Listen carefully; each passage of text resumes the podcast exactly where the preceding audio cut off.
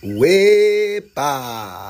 Bienvenidos a Cuentos Latinos. Yo soy el señor Ruiz y aquí le traemos otro episodio de Cuentos Latinos. En este episodio tengo el placer de hablar con mi amigo Fernando Moreno, eh, que es un mexicano que nos habla un poco de su niñez en México, eh, su llegada a los Estados Unidos y cómo aprendió el inglés eh, y también nos habla un poco de la comida y cómo su abuela le enseñó sobre la comida y que es un ciclo. Eh, y hablamos sobre la importancia de, la comida en nuestra cultura como latinos. Entonces, eh, y terminamos con la importancia que él tiene y cómo él preserva y conserva el español y su cultura mexicana. Así que aquí tenemos a Fernando Moreno con su cuento latino. Mi nombre es Fernando Moreno. Ah, soy, ah, soy originario de México, de Cuautla, Morelos. A Morelos eh, le llaman el estado de la eterna primavera, uh. porque siempre, siempre está bello, aunque, aunque llueva, y, la temperatura siempre está agradable y siempre hay manjares de, de fruta, de árboles, todo. eso es eh, está, como le dicen, está súper chévere. Muchas de las personas de la capital ah, en México, en el Distrito Federal, toman el fin de semana y se van a Morelos, a Cuernavaca y a otros y otras partes, pueblos de, Morelos para, para pasar el fin de semana. Cuando hay días festivos, lo, ah, se van a, ahí es donde, donde se la pasan, en Morelos. Y Morelos está como, digamos, a la mitad de México de, abajo del Distrito Federal del Estado de México está el de Morelos. siempre es, es, digamos, la conexión en el, en el corazón de México. Ah, yo, soy, yo soy originario de allí. Cuautla en sí es un pueblo chico, ah, no muy desarrollado, digamos, económicamente o que tenga edificios o entonces es, es, es un pueblo, pueblo medio chico, porque sí hay diferentes ah, tiendas grandes, hay obviamente corporaciones que se que están metiendo en, en, el mercado, pero sigue siendo ese, ese lugar pequeño donde es muy íntimo, digamos.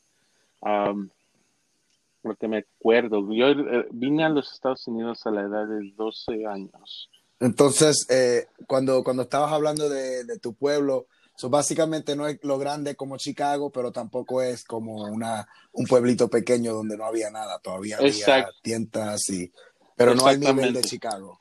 No, claro que no es como una semiciudad. Es una ciudad, pero no, no está tan desarrollada como, como Chicago. Digamos, en la capital de Morelos es Cuernavaca Uh, el Cuernavaca es una ciudad. Ah, allí sí es donde están usualmente los, ah, los hospitales más grandes, tienen edificios, tienen tiendas de mercados grandísimas, pero a Cuautla no, no es así, no tienen un hospital general grandísimo, tienen un hospital, claro, pero no, cuando se necesitan hacer cirugías grandes o cosas así, se necesita ir a la, a la capital para, hacer eso. Sí, digamos, es una semiciudad. Ah, pero tiene, tiene mucha historia, demasiada historia. Por ejemplo, cuando se hizo la independencia de México, María Morelos y Pavón, uno de los, de los líderes de, la Revolución Mexicana, de, la de la independencia, y allí es donde está, el Emiliano Zapata. Eh, oh, tiene una estatua ahí en, en, en, Morelos es donde se originaron los muchos de los revolucionarios. Emiliano Zapata tenía su, su calle, el par, uh, todo, todo. me acuerdo que yo fui a, a la primaria allí que se llama Narciso Mendoza. Y obviamente es, es otro líder de, de, la, Revolución Mexicana. y tiene, digamos, mucho, mucha historia de, la revolución. Y, bueno. Y, gracias a eso es que muchas personas vienen, hay turismo que, que va allí y, obviamente, como había dicho, hay, ah, e, está tan cerca del volcán Popocatépetl que hay, uh, ¿cómo se les llama? Las cenizas. Hay balneario. No, no las cenizas, pero en ese tiempo las cenizas no eran tan normales como ahora, que usualmente el, Popo de, el Popocatépetl está cada tres meses está fumeando. Pero en ese entonces, cuando yo estaba ahí, era muy, uh, muy famoso ir a los balnearios porque había aguas termales y había agua que nacía uh, naturalmente en, en, todos, todo eh, alrededor de Morelos y la gente va y se baña y, y, hay mucha gente que dice que las aguas son medicinales, pero oh, son, estas, ah, estas aguas que pues son... que vienen del, volcán, ¿cierto? Sí, sí, y, básicamente como en inglés, como dice, es como eh, un original, un natural hot tub. Ya, porque el agua está caliente y está como agua ayudada del volcán. Oh, wow, qué bello, qué bello. Eh, todas estas aguas minerales están ahí, la gente pues obviamente van y, están, es el, es el, lugar, Morelos, para ir a nadar. Perfecto. Eh, y puedes hablar un poco de, sé que dijiste que, que y llegaste o viniste, empezaste tu camino a los Estados Unidos a los 12, pero puedes hablar un poco de, de tu niñez, si te acuerdas, eh, en Morelos y cómo fue eso. En, en Morelos, mi niñez no, no fue muy, digamos, muy activa. Sí, tengo una niñez triste, pues la, la historia es de que nos tuvimos que mover de ahí porque mi mamá era, pues, era víctima de abuso y por nuestras vidas nos decidimos mover, pero lo que me acuerdo cuando estaba niña era compartir con mis primos, mis abuelos, Uh, una de las cosas que me acuerdo muy bien es uh, que utilizo mucho en, ahora que, hago estos entrenamientos para organizaciones o para grupos, es el, uh, el ciclo de agricultura. Uh. Mi, mi, abuela, mi abuela decía, hay, hay, un ciclo cuando, para, para sembrar.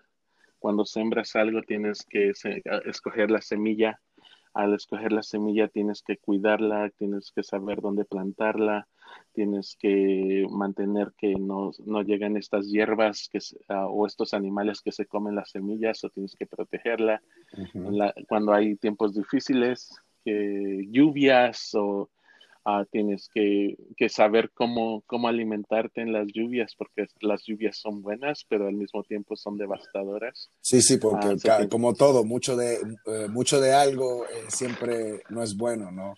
Claro, y, y, al, y al hacer eso, ah, cuando pasas todo eso, pues puedes, eh, la, la, las semillas se, da fruto y puedes recolectar ese fruto y compartir y celebrar cuando ya estás recogiendo la cosecha. Y es un ciclo y que se hace y es lo mismo que se hace con, con gentes, eh, ¿me entiendes? En grupos, así tienen que, ah, que saber cultivarlos, saber cómo, ah, cómo cuidarlos, cómo hacerlos crecer, que hay tiempos difíciles, tienes que saber cómo, uh, cómo navegar esas tormentas para llegar al tiempo de cosechas. Y es lo que me acuerdo mucho de, mi abuelita. Tenía un rosal, un rosal en medio del jardín, que siempre con mis primos que jugábamos fútbol, o soccer, como le dicen aquí, allá le llamamos fútbol, siempre se lo estábamos arruinando, pero estaba ahí. Y también me que mi abuelita tenía un, un naranjo, un árbol de naranjas grandísimo. Y las naranjas, te digo, allí en Morelos, en Cuautla especialmente, frutos, cosas que vamos aquí a Whole Foods a, a, pagar 4, 5, 8, 10 dólares por una sí, de, de nanches. Allá en, en Cuautla, pues donde yo soy, la fruta se caía al piso. Sí, sí, que se gastaba, había, Se gastaba, o sea, las el, naranjo de mi abuelita caía en las naranjas y teníamos que juntarlas y, o cortarlas antes de que se cayeran porque sabíamos que iban a ser un montón, pero muchas se caían, los vecinos agarraban naranjas para ellos, ah, cuando íbamos caminando por, por senderos, si queríamos, necesitábamos limones, los cortábamos, si allí hay, una fruta que se llama maguey, los magueyes se caían en la, en la en las calles y la gente como si nada uh, se seguían. nanches, que son como digamos una, una cereza, una cherry, unas uh. cerezas, pero son, son amarillos y, y esos se caen, o sea, son abundantes durante, durante, todo, digamos, todo el verano y se caían en la calle y nadie los juntaba, pero si los querías juntar y, o a las personas que quieren venir a agarrar nanches, véngalos a agarrar. agarrar. Sí, sí, que ahí estaban, ahí eh, estaba todo disponible, no es como aquí que aquí compramos fruta y como tú dijiste, gastamos 5, 6, 7, 8 dólares por una bolsita ahí de, de, nanches o de cerezas y... Y, eso, y, eso, es una de las, de las más grandes cosas que me acuerdo de, de mi niñez, es que mis abuelos por parte de a mi mamá y de, y de mi papá eran todavía personas que hacían las cosas, a la, como le dicen, a la antigua. Ajá. A que, digamos, si necesitaban hacer una salsa o hacer tortillas, agarraban el maíz y, ellos y a mano, a, mano y, me, me, acuerdo de todo el proceso, tenías que poner el maíz en el agua, lo tenías que ir a moler, después agarrar el, ah, no me acuerdo cómo, cómo se llama, pero es una que hace uh, casi como un molcajete y lo tenías que ah, pues, uh, digamos, manosear un poquito más para hacer la masa. Uh, y, uh, y, así, y de ahí cuando agarraba la masa hacía las tortillas. Un, un metate, mi mamá está, está cerca de que me está yendo a hacer la, la entrevista. Se llama metate, un metate. So, agarraba el metate y así, así hacía las tortillas en un, en, en, en un comal, en el comal. El comal. Con, con leña y, y, la, y sabía, la comida sabe súper diferente. Por parte de, de, de, mis abuelos de mi mamá, me acuerdo, estaba muy chico. Mi abuelo, uh, que en paz descanse, y mi, uh, era panadero.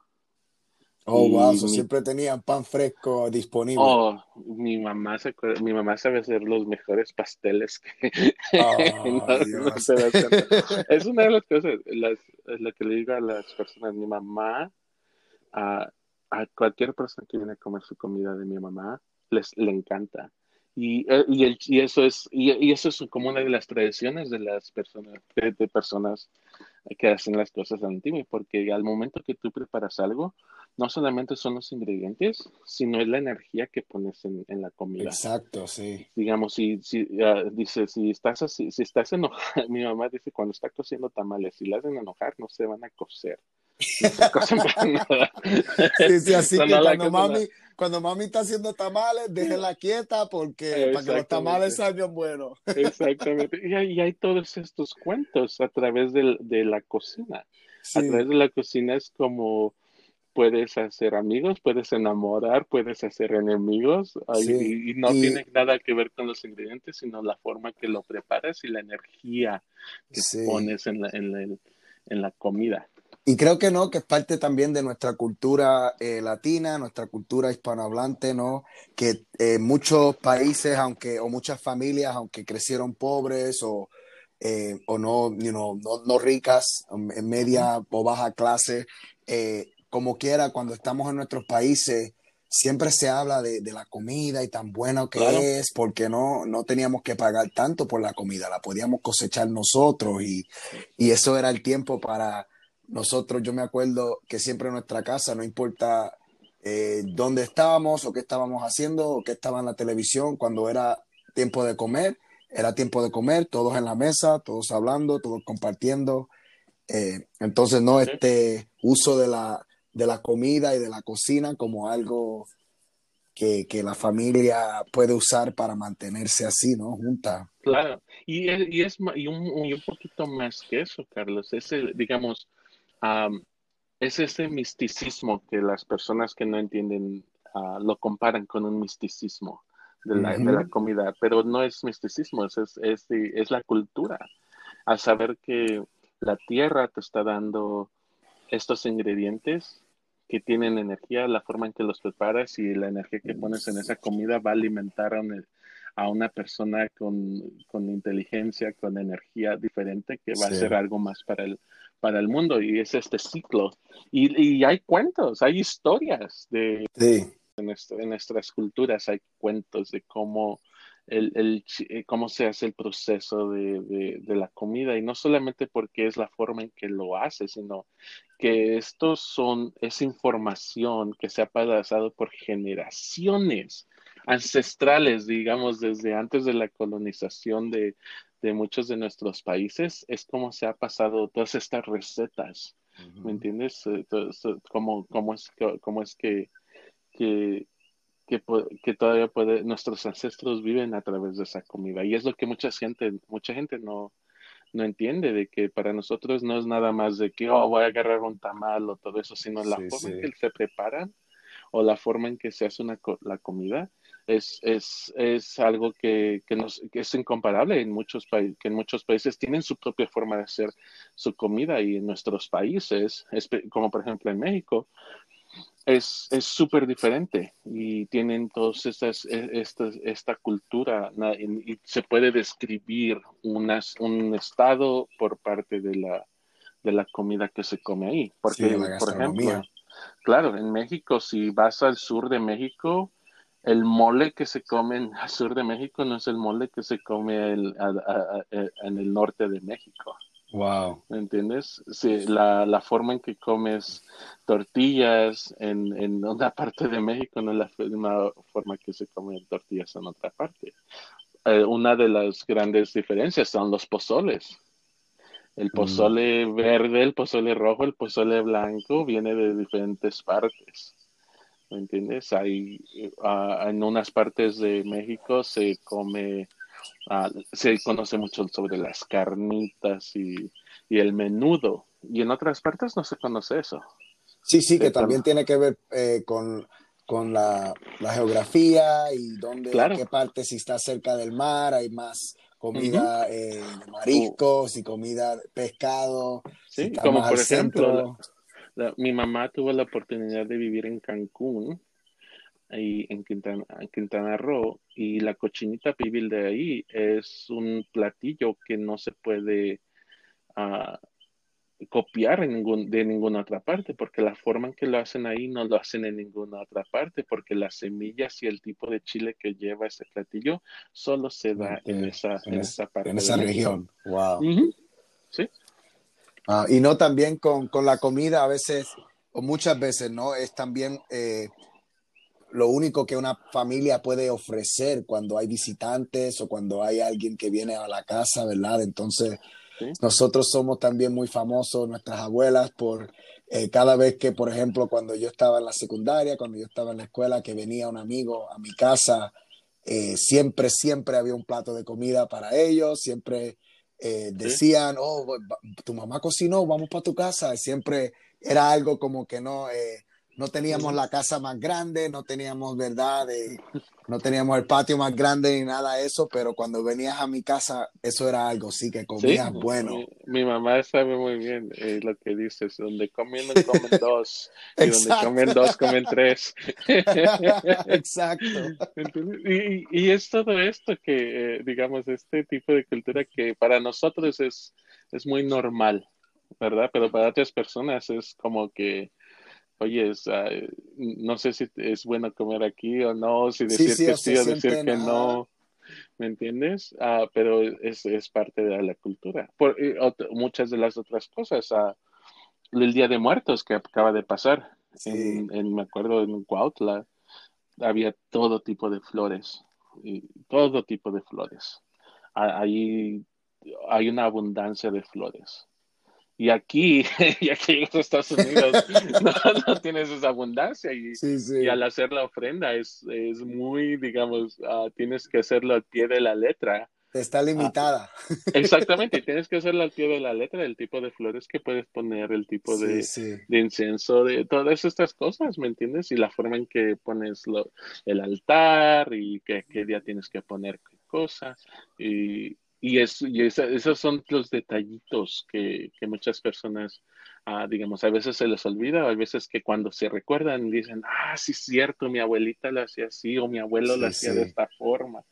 ¿entiendes? Y, pero, por ejemplo, en Morelos también, en Morelos es ah, el, estado de ah, la flor de Navidad, la... Uh, ¿Cómo que se Paz, La Pascua la llamamos, creo que Puerto Rico es. La Pascua, eso, la flor de Pascua, eh, Morelos, hay, digamos, hay campesinos que eso es lo que hacen y son campos eh, sin fin de, flor de Pascua aquí lo, en inglés se llama eh, poinsettia. Poinsettia en, inglés y, se exporta esa flor a todas partes del mundo desde desde, Morelos wow ¿Ya?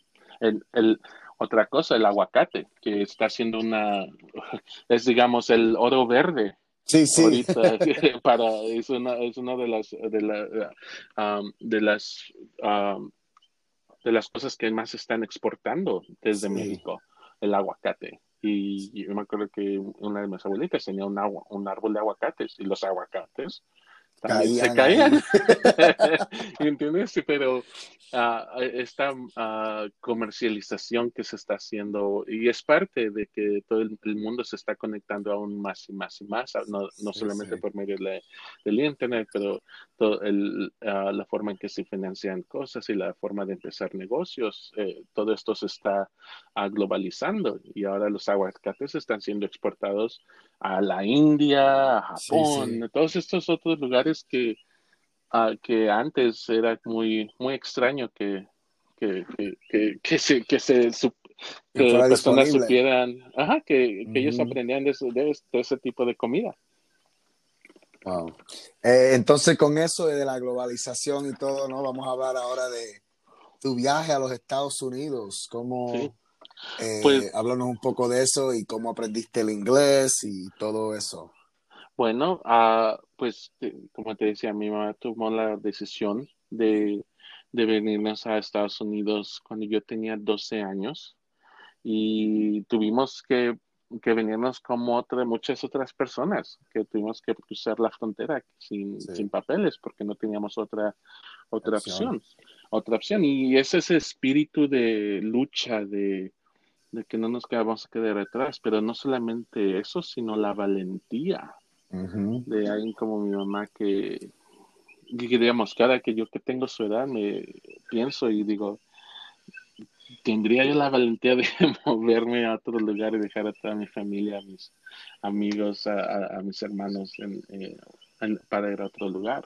Y eso es lo que no se cuenta, que estas personas salen por un sueño mejor, por buscando una mejor vida, no solamente, y no lo hacen por ellos, lo hacen por sus familias, lo hacen por sus hijos, ¿me entiendes? Lo hacen por las, sus generaciones que van a venir para tener un futuro mejor. Y, la ah, cosa es que no está garantizado, ¿no? Que, que no está garantizado que, oh, te vienen para los Estados Unidos y automáticamente vas a tener una buena vida, ¿no? Hay que, cuando llegues, ahí es cuando empieza la lucha. ¿Eh? Y, siempre, y es una de las cosas que todas las personas de donde vengan, ¿eh? que no es no solamente Latinoamérica, vienen de África, de Asia, hay personas de Europa, del Medio Oriente que vienen y vienen con ese mismo espíritu de luchar, que no van a agarrar nada gratis aquí, pero van a luchar y que van a querer hacer algo mejor para, para tener una vida mejor. Y digamos, están poniendo todo eso al azar a la, e, es, e, no es algo seguro, como dices, es al azar, es, a la mejor la probabilidad de que te vaya bien y le hay una gran probabilidad que te vaya mal. Sí. Pero aún así no uh, toman el riesgo de venir. Uh, y eso es lo que, lo que pasó con mi mamá. fuimos, me acuerdo que cruzamos por Nogales. Uh, y en Nogales Ah, en ese tiempo era un, es, bueno, no sé, yo me imagino que ahora es peor, pero es una de las, ah, de las zonas más, más peligrosas para, para inmigrantes uh, en Nogales, Sonora. Pues tuvimos, pudimos pasar, llegamos, creo que empezamos primero en Arizona y de ahí nos vinimos a Chicago porque había una parte de la familia que vivía en Chicago. Okay. Y al llegar a Chicago, llegué a Wicker Park, en Chicago, que Wicker Park ahora en, estos tiempos. No era el mismo Wicker Park de hace 25 años. sí, sí, que no llegaste a un sitio gentrified, como decimos aquí, ¿verdad? Era... Ya, no, había, no había condominios o cosas, así, no, no te vendían un latte por 6 dólares. Sí, sí. Yo iba a decir, wow, eh, llegaste, llegaste a Chicago y llegaste a una de las mejores comunidades. Exactamente, no, en ese tiempo, hace 25 años ya, Wicker Park era, eh, eh, era, era la zona donde se juntaban todas las culturas, porque tenías, ah, para las personas que no son de Chicago, Wicker Park está localizado al norte, al norte, saliendo, noroeste saliendo de downtown, digamos.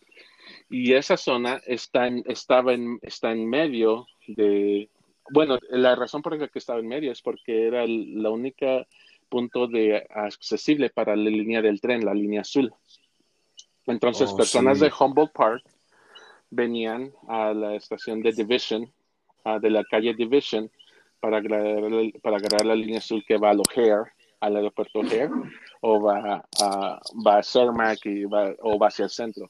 So, venían personas de Humboldt Park, venían personas de Cabrini Green. Cabrini Green era uno de los proyectos para personas que, ah, de bajos recursos. So, eran, estos apartamentos para personas de bajos recursos. Ah, venían de, uh, había una población de personas de Polonia que vivían aquí, que es una, eh, Wicker Park es, es una de, uno de los vecindarios de, que tiene más cultura polaca eh, entonces estaban ahí y, del norte venían pues personas un poquito pues digamos de Lakeview que se llaman ahí. Entonces todas estas personas, este tipo de culturas se juntaban en Wicker Park. Y en ese tiempo, en, esas, en esos vecindarios, estamos hablando de pandillas. en, en, esta zona había unas, digamos, más de 10 pandillas que al a un momento se venían y estaban y estaban en la misma en la misma zona geográfica. sí, sí, que, eso era un punto de guerra ahí. Oh, claro, eh, la calle donde yo vivo era, era el punto de guerra. Cada día se llevaba una balacera, ya en la noche, cada día, no, eso no faltaba. Que se oían, ya sea en la calle o se oían cerca de la, de la casa, que se oían los, balazos. Y, y, eran por, por estas, estas pandillas. Y es, y es esa, digamos, la era usualmente por la diferencia de, de razas. De Cabrini Green eran muchos los morenitos, Humboldt Park puertorriqueños. Uh, en el Lakeview eran muchos que, mexicanos que iban a trabajar y de Wicker Park eran polacos, puertorriqueños, mexicanos que vivían en la misma zona y, y, y todo esto traía todos estos conflictos. Sí. Y eso es lo que... Ah, también, con, también con la pobreza y la falta de recursos y, claro. y, muchas cosas, no todo amontonado así encima. Exactamente, y, Wicker Park no, no estaba desarrollado, no a, las, las, los negocios que habían eran muy, uh, eran de personas, o sea, lo que se llama small businesses, eh, negocios pequeños. Y había un, había obviamente las corporaciones grandes, un McDonald's, un Burger King, pero la mayoría era de personas que empezaron sus, sus negocios. Y tienditas. sus tienditas, uh, sus tiendas de muebles, de ropa, el corredor de Milwaukee Avenue de la Ashland a la Damon. Oh, sí. era, era, e, e, eso era, eran personas que tenían sus propios negocios y es lo que, y es como, como venían sus, sus cosas, a, eh, negocios pequeños. Y obviamente, a, a través de los años, esto, esta zona se empezó a, gentrificar y, um, y ahora tenemos a Wicker Park que que, le llaman el up and coming, el uno de los mejores vecindarios de Chicago. Pero es porque... ¿Y, todavía vives en el mismo lugar? Todavía vivo en el mismo lugar, en la misma calle. Y, en la misma calle. y yo diría que, que Milán... So, definitivamente has eh, experienciado, has vivido ese cambio estos últimos 25 años, ¿no? Oh, claro, lo he visto. Eh, soy uno de, los de los primeros testigos en decir cómo es que ha cambiado Wicker Park. Eh, o sea, Wicker Park siempre fue una comunidad de inmigrantes. Eso es lo que era. Las personas que vienen de Polonia, polacos que venían, aquí es donde llegaban. Personas de ahora se de Guatemala. Más ahora se está moviendo más para Avondale. Exactamente. Son personas de que venían de, ah, de México, Colombia, Venezuela, Ecuador, venían a, a Wicker Park. ¿Entiendes? Así como antes que uh, puertorriqueños que venían a Chicago llegaban a Humboldt Park. A Humboldt Park, sí, los mexicanos.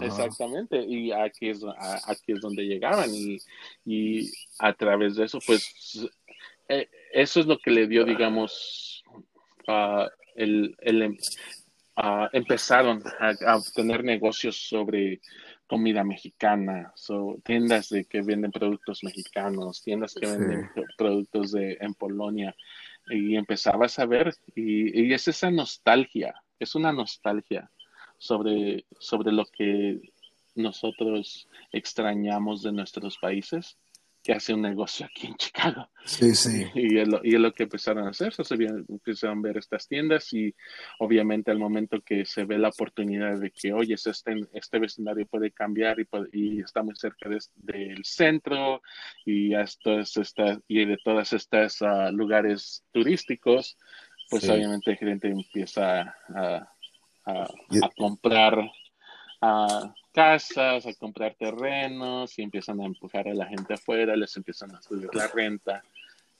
Y, la gente se empezó a mover hacia el sur y hacia el oeste. Qué bueno que todavía has podido no quedarte en tu, en tu comunidad y no has tenido que mudarte y, y todavía has podido ser parte de, donde esta transformación.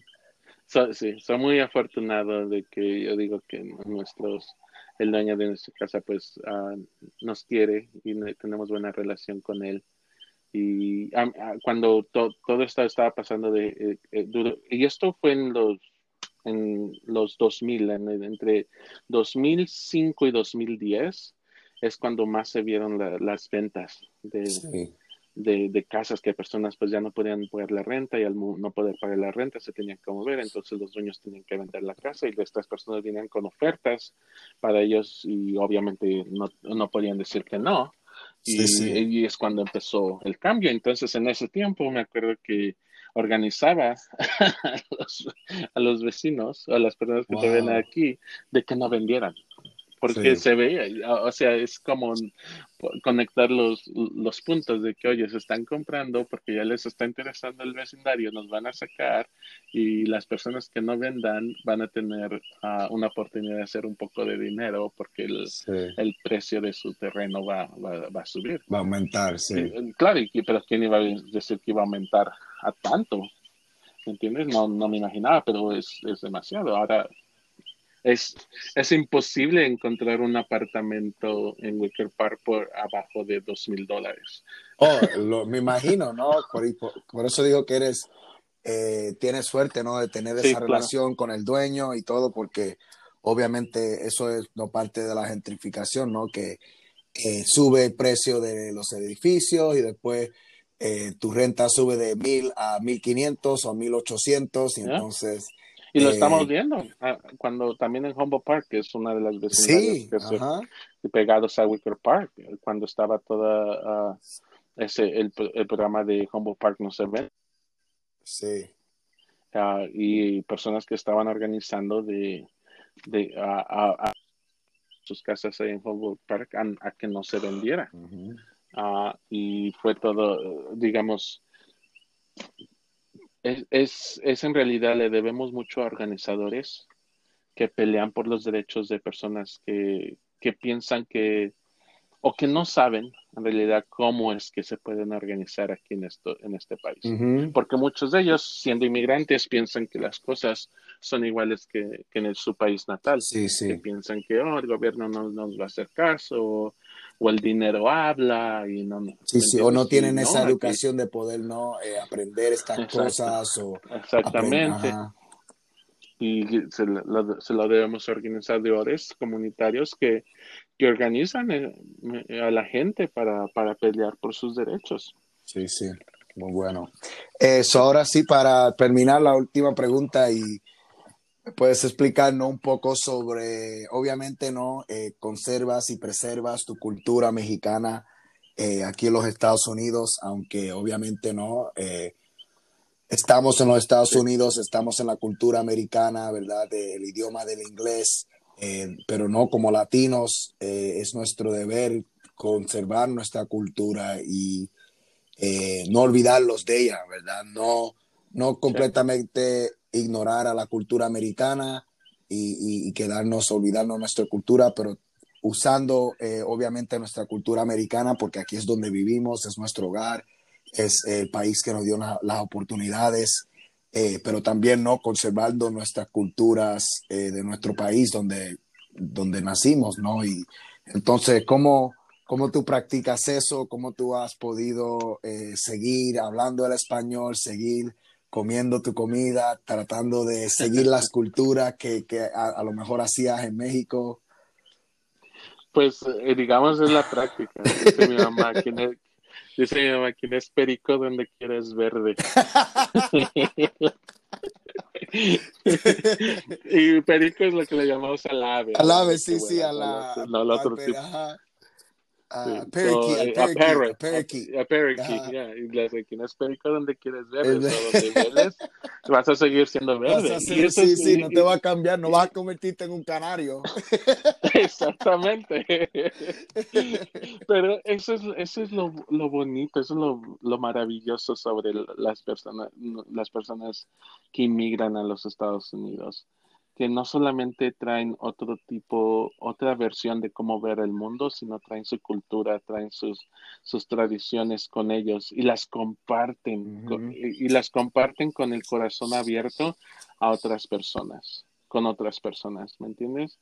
Al momento que, por ejemplo, aquí una de las grandes que ya se acerca la Navidad, en la Navidad se festeja donde yo soy, pero lo que se festeja más es, la, Nochebuena. O la Nochebuena. La Nochebuena, ¿me entiendes? Oh, y, y, después de la Nochebuena, el, el, Año Nuevo y después del Año Nuevo el Día de los Reyes. Sí, sí. Y, al, y en el Día de los Reyes es cuando se, se esconden los juguetes para los, sí, niños. ¿Me entiendes? Yo me acuerdo, para mí no me daban los juguetes en Navidad. Yo miraba al, a la al Día de los Reyes. Sí, sí, yo me acuerdo que, yo ponía la cajita de, de zapatos con, con un poquito de pasto, de hierba, eh, y ponía un, un, vasito con agua para los camellos. Exactamente, yo le hacía las cartas, yo le hacía las cartas a, a, a los, a, a Mechol, Gaspar y Baltasar. Y Baltasar exactamente. Y yo me, me acuerdo que uh, mi mamá siempre te, de esta historia y la cuenta con mi hermano mayor de que yo una vez quería este, este juguete, que era un caballero del zodiaco.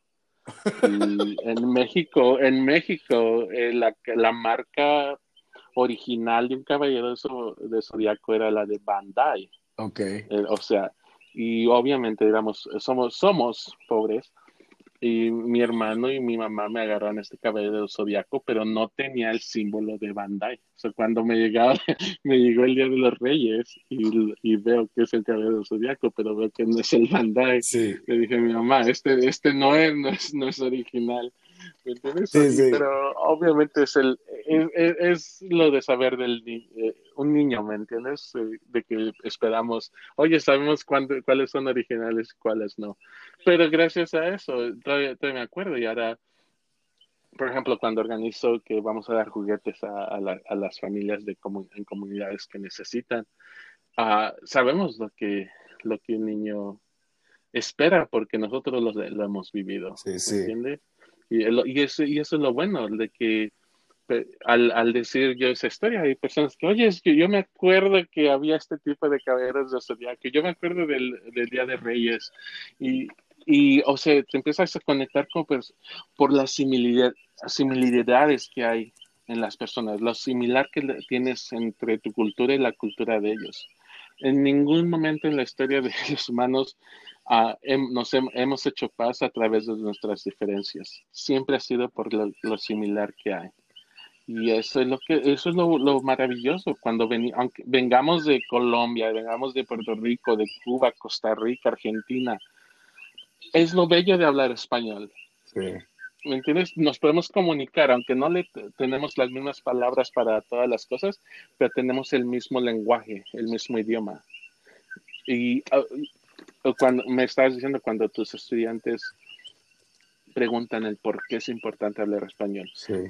577 millones de personas en el mundo hablan español.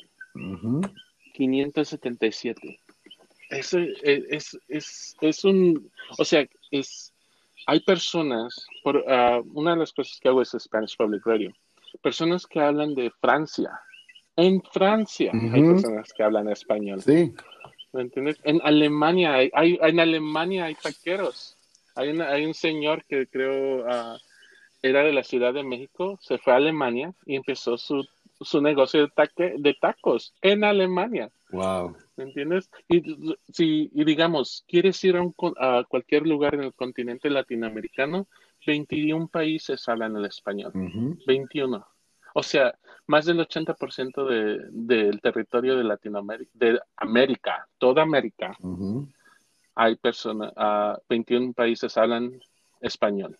Exacto. Pero aún en Estados Unidos, en Canadá, Belice, Brasil, vas a encontrar personas que hablan español, aunque ese no sea su idioma original. original. Ah, ¿Me entiendes? Y, o sea, no, no hay lugar en el mundo donde puedas ir y hay personas que no hablan español. Obviamente, si vas a partes de Asia, partes de África, pero sí, sí. el español ah, es, es, una, es una, creo es la segunda la, después del mandarín, que es en China, el español es, el, uh, es la lengua más que más se habla en el mundo. Y, y eso es, y, y, eso es lo, importa, lo importante, eso es lo que no me conectó. Cuando llegué aquí, el saber que hay otras personas que hablaban español, porque yo cuando llegué pensé que, o pensé que yo, yo iba a ser el único que hablaba español. No pensé que iba a haber otras personas que hablaban sí, español. Sí. Y al encontrar que había personas que hablaban español, obviamente mi mundo cambió. Me acuerdo que mi primer día de, de escuela aquí uh, fue en la escuela Rudy Lozano. Uh, mi maestra, bueno, me, me, obviamente me llevaron a la clase y había, ya había los estudiantes y la maestra era morenita. Yo nunca en mi vida había visto una persona morena, uh -huh. nunca, porque en Morelos no, no, no había. Sí, sí. Uh, y yo pensé, oye, oye, oye, esta, ¿cómo me va a enseñar si no me va a entender y yo no la voy a entender a ella? Sí. Y pues, luego, pues voy a tener que hacerle de alguna forma u otra. Y cuando llega a saludarme, me habla en perfecto español. Wow. Su nombre Miss Freeman, Miss Freeman. Y me habla, ella era de, de, de República Dominicana. Wow, so creía que era, de, creía que era afroamericana, yo, americana de acá, negra de acá. Sí, yo, es lo que yo pensé y sí, al sí. momento la Goyes, yo no sabía que había personas de color que, que hablaban, hablaban, español. español. ¿Me entiendes? Sí. Yo, yo, a los 12 años pienso que los únicos que hablan español son los de México. ¿Me entiendes? Pero al momento, y yo me acuerdo que la hice llorar a la maestra. Y la, la, razón por la que le hice llorar es porque uh, me preguntó, oye, queremos, quiero ver qué tan, a qué nivel estás de en lectura. Sí. Y me dio un libro y las eh, puedes leer para la clase. Y obviamente en México yo estaba acostumbrado y cuando lees un libro, pues te paras, abres el libro y empiezas a leer para, en voz alta para sí, toda sí. la clase. Y pues le hago, ok, pues puedo leer y me da el libro y me levanto, me paro, me pongo de pie y empiezo a leer. Y al momento que empiezo a leer, la maestra empieza a ayudar. Miss Freeman empieza a ayudar y le preguntamos que si está bien, dice, no, sí está bien y todo eso. Pues cuando fuimos a la hora del almuerzo, a la hora del lunch, uh, le preguntamos de nuevo, y nos, me dice, y junto a otros, otros muchachos que estaban ahí, hace, es que he estado tanto tiempo en este país que ya se me olvidó que no había, vi, no había visto a estudiantes que se paran a leer y al momento que tú te paraste a leer me, me llenó de, de, melancolía y pero y lloré por, por la emoción de, de, ver que hay estudiantes que todavía se paran a leer. Wow. Yeah. Qué so, bueno, y, y, gracias, y ese momento cuando me, me di cuenta, le hago, oye, no, yo por estar en otro lugar no, no, no significa que tengo que olvidarme de lo que, de lo que soy, de quién soy, de cómo soy. Solo ser quien soy y con todo, con, mis fallas y mis buenas cosas y mi cultura. Y, la, y personas van a, van a conectarse con eso y es lo que, lo que digamos, me, me impulsa a hacer, a hacer más cosas, a, a dejar saber que nuestras generaciones futuras no olviden el idioma, no olviden la cultura, porque la cultura de sus padres al venir a, a, este país, porque es, es bonita. Es, tener una cultura significa que, que perteneces a alguien, que perteneces a algo y que tienes historia, no solamente la tuya, sino la de tus ancestros, de, ancestros detrás de ti y que a través de ti van a pasar todas estas tradiciones hacia el futuro.